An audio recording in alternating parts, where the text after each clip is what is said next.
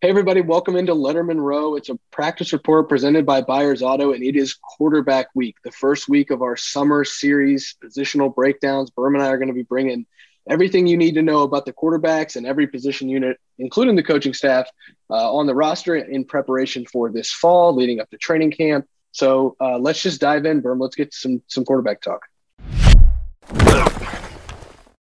All right, Berm. Uh, it's quarterback yep, week. Yep, yep. Love it. My favorite week.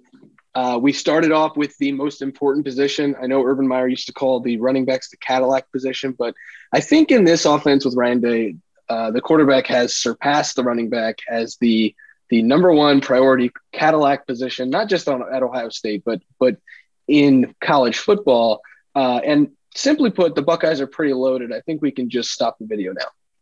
Yeah, I mean, okay. Thanks everyone. Thanks for watching the end. No, it's actually funny to me, Spencer, because over the last decade, we've watched this like ebb and flow of Ohio State position by position. And as you mentioned, Urban Meyer, when he was in his heyday at Ohio State, was talking about the running back position as the the Cadillac position. Right now, I mean, where does Cadillac fall in like the big hierarchy of of automobiles? That's kind of question one, because it's potentially still true that the running back position is the uh, Cadillac position, but I think you know we could put, we could call the quarterbacks maybe the Aston Martin or the Rolls Royce or whatever a different uh, higher uh, more expensive brand of car because the wide receivers are a whole other position car group that we could talk about too. But clearly, right now, Ohio State's quarterback room heading into summer is as good as anyone in the country.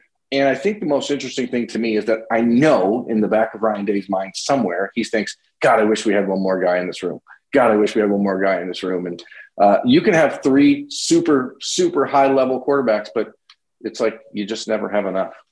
Absolutely. And I think that's, I guess, where we should start because at the very top, Ohio State is not going to complain about having a Heisman Trophy caliber quarterback, uh, potential number one overall pick in its room. It didn't complain when it had Justin Fields, but also it looked down the line and thought, well, you know, if, if something happens to Justin Fields, we're, we're in a little bit of trouble. Well, Ohio State doesn't really have that problem this year because Kyle McCord is right behind him. And then if something happens to Kyle McCord, obviously you run into a little bit of an issue with Devin Brown with no experience. But to have a backup with starting experience behind a Heisman Trophy uh, caliber quarterback is a pretty big blessing for Ohio State when you look at other programs around the country. A lot of teams have lost good backup quarterbacks. Ohio State has not has not done that, and obviously two quarterbacks transferred out, but at the same time, Ohio State's been able to keep two really good quarterbacks in its building. Yeah, I mean, if you think about just kind of the insanity that the starting quarterback at Texas was a true freshman quarterback who was the fifth string quarterback at Ohio State a year ago. Uh, the backup probably at Florida was Ohio State's third quarterback a year ago. Uh, this is as loaded as it gets around the country, and it does speak volumes about Ryan Day that he's kept these guys here. But we also have to objectively realize that, you know, if we look a year from now, and I hate to do that because we're still talking about CJ Stroud's redshirt sophomore season and, and what value he brings and what it means. But as the Buckeyes build this room, Stroud is almost an afterthought. I mean, it, he almost can't be part of the discussion because – everything that Ryan Day does from here through signing day in December is going to be built on what happens after CJ. And the interesting thing, and I'm I, don't believe for a second that CJ Stroud will return to Ohio State for his next for next season unless he has a, a injury or something crazy happens. Knock on wood somewhere. Um, but Ryan Day and the Buckeyes are going to certainly try to keep him around. I mean that that is they don't want another quarterback to leave for the NFL after a redshirt sophomore year. We saw it happen with Dwayne Haskins, saw it happen with Justin Fields. And the truth is, if you look around the NFL, it's not as uh, you don't walk into the NFL uh, as a younger quarterback and just thrive. So, I mean, you to find extra years in college is actually a pretty good idea. But that said, I don't think CJ Stroud will entertain that very long. No, and I don't think he will either. But it is a thought because you know Ryan Day and the coaching staff didn't really hide the fact that they wanted Dwayne Haskins to come back for another year, that you know, to to develop a little further. Uh, Ohio State, you know, did make a little bit of a push, maybe behind the scenes more than with Haskins, but for Fields to come back for another year, and and he obviously chose to go to the NFL, and it was probably a good decision considering you know he's probably going to be the starter this upcoming year in in, in Chicago, but you know, CJ Stroud, it's not a guarantee that he will go right to the NFL and have immediate success. And so, you look at that, there's a Heisman Trophy to be won this year. There's a national championship to be won this year. And if all those things happen, that's great. After that, though, does he decide that he needs another year of development? Probably not. And so then you look at Kyle McCord, who I think is developing into what could be a very special season, uh, you know, for him at Ohio State in 2023 after CJ moves on. Because maybe we're taking it for granted, but we do are kind of just assuming CJ Stroud's going to be incredible and then leave. And so you you you kind of there's not really much else to be said about CJ Stroud. You know exactly what you're going to get. He's ridiculously good. But after that, that's where you want to maybe the intrigue starts. Yeah, I mean the proof is in the pudding with CJ. And again, if, if everything goes ex- as expected, then this season should be his last at Ohio State. And I wrote about this a week ago. We'll talk a little bit more about the, the down the road quarterback recruiting. But when Dylan Raiola, the country's number one ranked player and, and quarterback in the class of 2024, committed to Ohio State a week ago, I, I started to write and thinking about the class of 2023. And there's actually a, a, case to be made that the Ohio State quarterback in the class of 2023, who right now there isn't one, and there isn't really a good uh, lead on one at this juncture, but that quarterback is in a position to do exactly what Dwayne Haskins did, exactly what Justin Fields did, exactly what CJ Stroud has done, exactly what Kyle McCord may do, and exactly what Devin Brown can do, which is leave after a redshirt sophomore season. And that is kind of crazy because we're thinking about it. Ohio State went 39 years without a first round pick at quarterback between um, the Art Schlichter in 1980 or 81 and, and Dwayne Haskins.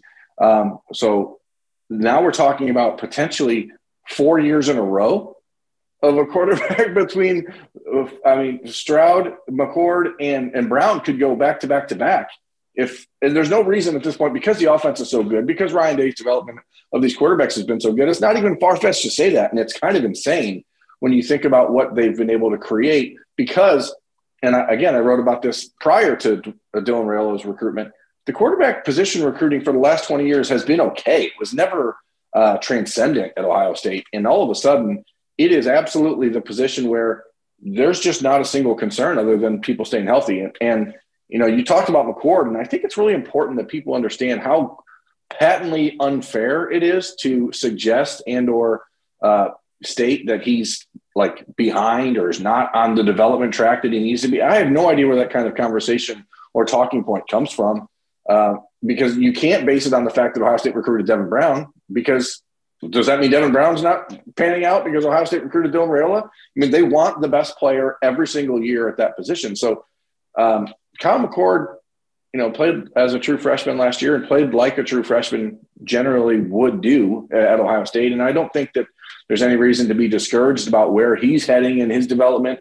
And I think that the most interesting, the most interesting position battle in college sports is going to be next fall or next spring between Kyle McCord and Devin Brown because however that plays out is going to seriously impact Ohio State uh, in 24 and 25. Yeah, and I am of the camp that believes that Kyle McCord will end up being the starter because I think he gets discounted a little too much. And like you said, Berm, I'm not really sure where all that comes from. And it might stem from the fact that, you know, CJ Stroud was such a big name in, in one class, and then Quinn Ewers reclassifies and kind of takes away all of the, uh, you know, new shine off of Kyle McCord because then Quinn Ewers was the new thing. And as soon as he left, then you get the number one overall player in the class of 2022, according to the on three rankings in Devin Brown. And so Kyle McCord has not really had his time to be the new shiny object for Ohio State fans. But at the same time, he is really, really talented. And yeah, I think you're right. I think you're right. I think that people assume because Kyle McCord came in early that he had been there another an additional amount of time, but he was still a true freshman at the same time that Quinn Ewers was. Quinn just happened to get there nine months later because of the of the re, uh, you know reclassification. So I think that's a really good point. Yeah, and so I think like as you look at Kyle McCord and and the way that he handled himself in that Akron game, uh, that could have gone a few different ways. And I understand that it's Akron, and Akron was was terrible. I think we we used so many adjectives to describe how bad that team was in the in the. I think someone said booty. I did, yeah. I didn't want to bring. I wasn't going to say it, but yes, I did. But he really handled himself well in that start, and he knew that it was still C.J. Stroud's job. But he also went out there and did what he could to prove to everybody that just because he was a true freshman didn't mean he couldn't play at that level. And you know, he had a couple of throws where you kind of scratch your head, but he's a true freshman. Well, now he's not a true freshman. He's developing really well. Ryan Day's been impressed. You know, the coaching staff, I've got a story coming out here later this week about, you know, the coaching staff is, is impressed with what they see. CJ Stroud praised what Kyle McCord has been able to do in his progression. And so the the quarterback position, it's in good hands. And I don't mean to keep beating a dead horse there, but it it really looks like it could be something special, not just with CJ this year, because you know he's going to find Jackson Smith-Njigba, and he know he's going to throw a lot of touchdowns. But after that, Kyle McCord could could step right in and just add to that, uh, you know, Ohio State quarterback pedigree that we've seen the last few years. Yeah, and it's not discounting Devin Brown as a contender or a threat to that job, but I just think that people have to understand, and Kyle McCord is a professional quarterback. Like this is a kid who has the right mindset to succeed. And that's why I don't think that even this summer and this fall, as the season rolls around, you'll, you're going to see Devin Brown get some reps for Ohio State this year because he has to.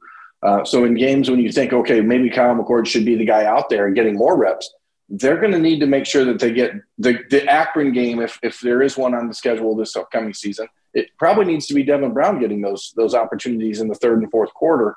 Um, you know, after Kyle McCord, because I think McCord will play some in the second quarter of those games just to get him in, in there with the ones and get him more comfortable. Um, but ultimately, this is a position group that's as strong as anyone in the country, and there's no reason for it to slow down. And we haven't even talked at all, really, about the Heisman potential front runner and, and a you know potential number one pick in the draft. And uh, that's just you know what what C.J. Stroud has done at Ohio State in the last year. I don't think anyone really expected and I think it's kind of crazy because now coming into this redshirt sophomore year, people are expecting so much, but it doesn't seem like it's unrealistic, which is a testament to what Dwayne Haskins did, which is a testament to Justin Fields and, and this offense. And as you mentioned, Jackson Smith-Njigba, Julian Fleming, Marvin Harrison, Emeka Egbuka, Jayden Ballard, et cetera, and so on and so forth. So it's a, you know, it's a good time to be an Ohio State quarterback. And, and Ryan Day is certainly t- reaping the benefits of that because if, as I talk to recruits around the country, there's not a position group maybe outside of Brian Hartline's influence of wide receiver, where people are more excited to hear from Ohio State than quarterbacks. Yeah, and so you look at the rest of the week, we're going to have a lot of coverage at Letterman Row about about the quarterbacks, whether it's C.J. Stroud, Devin Brown, Kyle McCord, even Dylan Raiola. I'm sure you'll have some stuff about the 2023 quarterback big board and, and how that's going to play out. Uh, a lot coming this week, including I might just look at some stats that CJ Stroud could break, uh, the records in the in the record books that could go up in flames when CJ Stroud steps on the field this fall for the Buckeyes. But that's uh, for the rest of the week, and you just have to stick around at lettermanrow.com to to get all of that quarterback coverage. This has been another practice report, the first positional breakdown of the summer for Berman and I here at Letterman Row, presented by Byers Auto. As always, thanks for watching. Uh, make sure you subscribe, and we'll see you next time.